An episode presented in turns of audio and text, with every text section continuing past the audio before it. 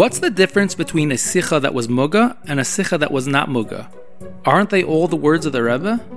On a certain level, this is a technical question. I'm going to start with Bilti Muga, unedited sikhas. The Rebbe has an introduction to the Sefer Toras Shalom, which is the sichas from the Rebbe Rashab, from the previous Rebbe's father, that the Rebbe published in 1947 and 1948 and we know that the Rebbe was very into it. He, he was his neshama was in the Torah Shalom. He he was very preoccupied with the preparing the Torah Shalom for print and so on. In fact, the Torah Shalom was originally came out copied. It was not printed. It was typed by the Rebbe himself. He pushed it, typed up the Torah Shalom, and then a year later it was typed up. It was it was uh, what's the word? It was uh, printed it was laid out for print and it was published in Tafshin Ches. So when the Rebbe gave out the Torah Shalom, he wrote an introduction. Many of the Sikhs in the Sefer Torah Shalom are from the Rebbe Rayatz. The Frierdiker Rebbe wrote them himself. But many of them are from Chassidim. And he raised the question, how can you rely on a Chassid?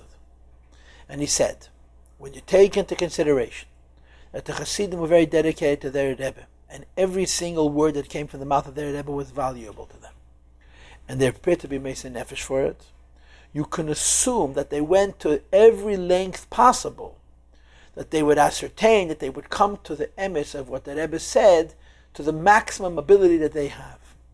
In other words, when a chassid, a serious chassid, transcribes a maimir or a sikh of his Rebbe, because he's a chassid and he cares so much about his Rebbe and what his Rebbe's Torah, that's the greatest uh, seal, that's the greatest confirmation that what they wrote is precise. So there's a certain assumed achrayas, responsibility and trustworthiness, ne'amonis, in the hanoches Torah of Chassidim because of their greatest kashas to their Rabbi. Nevertheless, an unedited sikh is an unedited sikh, and there's a number of aspects to that. The simple aspect is that uh, not everybody can understand everything a Rebbe says and the Rebbe meant and the Rebbe hinted and so on. And ve'ed ve'gam ze'ike is another factor. Another factor is that frequently the Rabbeim said one thing and then wrote the same thing differently. In other words, there's what they said and what they meant. And frequently when the Rabbeim would then write the sikha that they spoke, they would write it in a significantly different way because that's how it had to be preserved in print. So B'Shas Maisa, when they said it, they said it in one way. And when they gave it out, they revealed what they were really trying to preserve for posterity. You see this especially in the Maimorim of the Rebbe Maharash, where we have both his Maimorim as he wrote them, as well as his Maimorim as he said them and transcribed by his son, the Rebbe Rashab, und the Gesogte sehr weit von der Geschriebene. That's the expression. What he said is very different than what he wrote. So when the Rebbe speaks, even if you're writing everything he said, there's a huge difference between what he spoke and how he wanted to be preserved in Ksav, as we see by some of the Rabbeim, an enormous difference between what they said and what they wrote.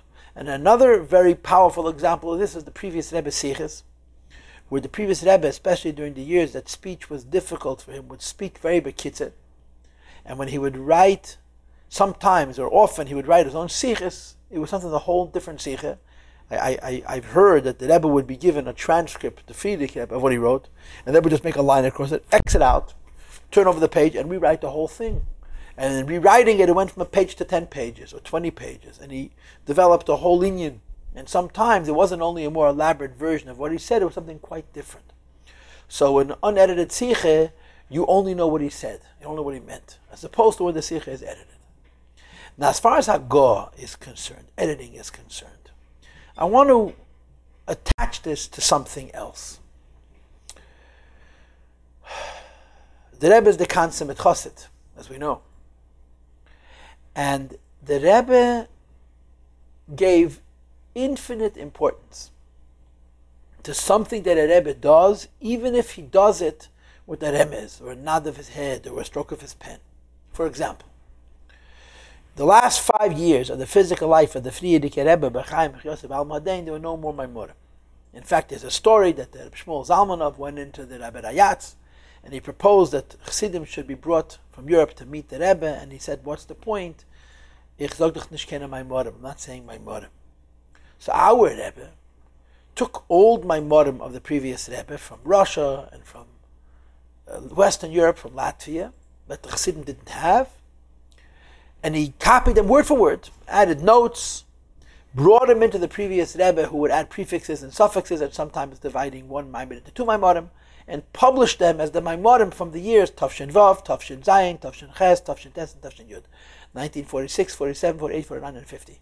It's the same Maimorim. The Rebbe didn't write new ones. They were the same old Maimorim from many, many years earlier that was simply reprinted or redistributed, and they became the Maimorim of these years, even though they were old. And of course, one of the examples of this is the Maimeh Basi Lagani, which was given out officially for the yahrzeit of the previous Rebbe's grandmother. And then when the previous Rebbe passed away, it became what we call, what the Rebbe called the Maimon of Hilul. So here you have a Maimon. The Frierdiker did not write it for that occasion. And arguably, the Frierdiker didn't even choose it. I mean, the Rebbe chose it, which is the same thing as the previous Rebbe choosing. And when the previous Rebbe passed away, that itself was proof that the Rebbe always intended that it should be for his histalkas, for his hilula. Because by a Rebbe, every tnu is very precise. And it's precise at K'tzei Ha'achra. So whether a Rebbe actually sits down and writes a mime for a particular occasion, or simply says or agrees, give out this one, that has all the credibility as if he sat down and wrote it from beginning to end himself on that occasion, because by a Rebbe there's no such thing as too tufelig. Everything is precise and exact, perfectly exact. And we know what the Chazal tell us. Ein chaver yeitze mitachas yad sheini mesukah. A Talmud Chacham, a chaver, will never give something which is not mesukah. And mesukah means correct, 100% perfect. So when the Rebbe's Magia Sicha or a Maimon, it makes no difference whether the editing is very thorough or the editing seems to be very, very limited. It's the Rebbe's Teda and the Rebbe's Hagah, and when he gives it out in a Mugadik form, that's exactly what he wanted to write. In other words, even though it was written by somebody else, and it's a transcript based on that chassid's best understanding of the Rebbe's words, and the Rebbe edits it, whether he spends five hours editing it or he spends five minutes editing it, the fact that the Rebbe looks it over and edits it becomes exactly what the Rebbe wished. Because by the Rebbe, there's no such thing as something which is not Mesukah. And therefore, uh, edited Sikha from the Rebbe is exactly the words that the Rebbe wished for them to be, even though it was written by someone else and he simply edits it. While a Sikha, which is unedited, or a Maimah, which is unedited, as precise as it is, based on the Chassidim's desire to know what the Rebbe really wants, like it says in the Hakdam of Toras Shalom, uh, but it's only what the Rebbe said, and we have no idea uh, what more there is.